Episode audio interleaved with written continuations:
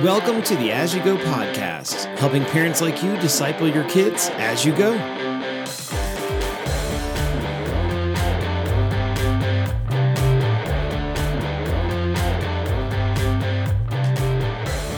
Welcome back to the As You Go podcast family devotion. As always, this devotion is made for parents to listen to with their kids, and it goes right along with the full sermon from Sunday at Aspen Grove Church, which you can also find right here on As You Go.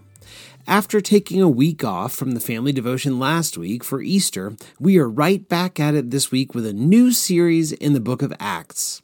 And this actually fits perfectly right after Easter because the book of Acts in the New Testament tells us all about what happened after Jesus rose from the grave.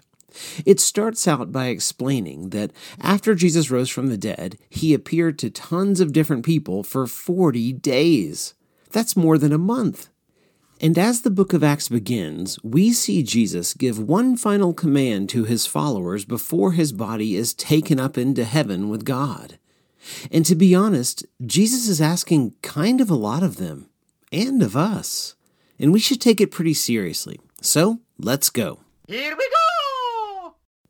What if your mom or dad asked you to go to the kitchen and make them a sandwich? Now, you may not be the best sandwich maker, but you could probably do it, right? Well, what if they asked you to go and pick up a sandwich for them all the way up in a restaurant in Denver? Well, that would be a lot more difficult, wouldn't it? But maybe if you asked for help from another grown up that could drive you, and maybe if they gave you money, you could probably get there and come back with a sandwich, right? It would be pretty hard, but if you tried, you could do it. Now, what if they asked you to go and get them a sandwich in Thailand? Well, that would be pretty much impossible, wouldn't it? Thailand is on the other side of the world. You'd have to have a passport and take several different flights and know your way around and all kinds of other hard things just for a sandwich. That would be a ridiculous thing for your parents to ask you to do. Well, as we begin to study the book of Acts, we see Jesus ask his followers to do something pretty much impossible. As I said before, just before Jesus was taken up into heaven, he gave his followers one last set of instructions. Let's look at what he says in Acts chapter 1 verse 8, our verse of the day.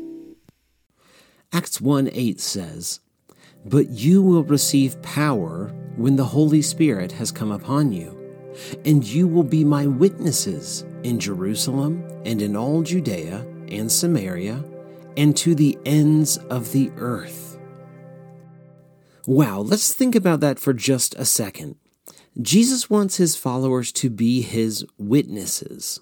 That means he wants them to tell people about all that he has said and done.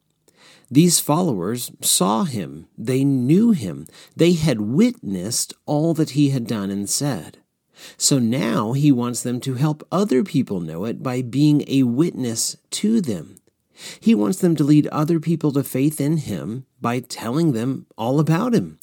He wants them to be his witnesses. Now, first, you heard that he said that they should do this in Jerusalem. Well, that's the city where they already were. Now, it's a pretty big city, about 60,000 people or so at the time, but these people could probably find a way to get that message out there. But then Jesus says that they are to be his witnesses in all of Judea. Judea is basically the size of a big state. That's a lot bigger area with many more thousands of people. Then Jesus says you're also supposed to be my witnesses in Samaria. Samaria is another area near Judea, but it's kind of full of people who hate Jews like them. So Jesus is basically telling them to be his witnesses around people that don't like them and who they don't like either. And finally, Jesus adds if all of that weren't enough, that they are supposed to go and be his witnesses to the ends of the earth. That's everywhere, that's the entire globe. So imagine how these normal people must have felt hearing all of that. It sounds impossible. How are they supposed to take his message to the whole world? Well, Jesus gave them the answer. He said that they would receive power from the Holy Spirit. The power of God through the Holy Spirit would live in them. That's how they would do this. And you know what? It worked. It worked because Jesus came through on his promise. Yes, he was asking them to do what seemed impossible.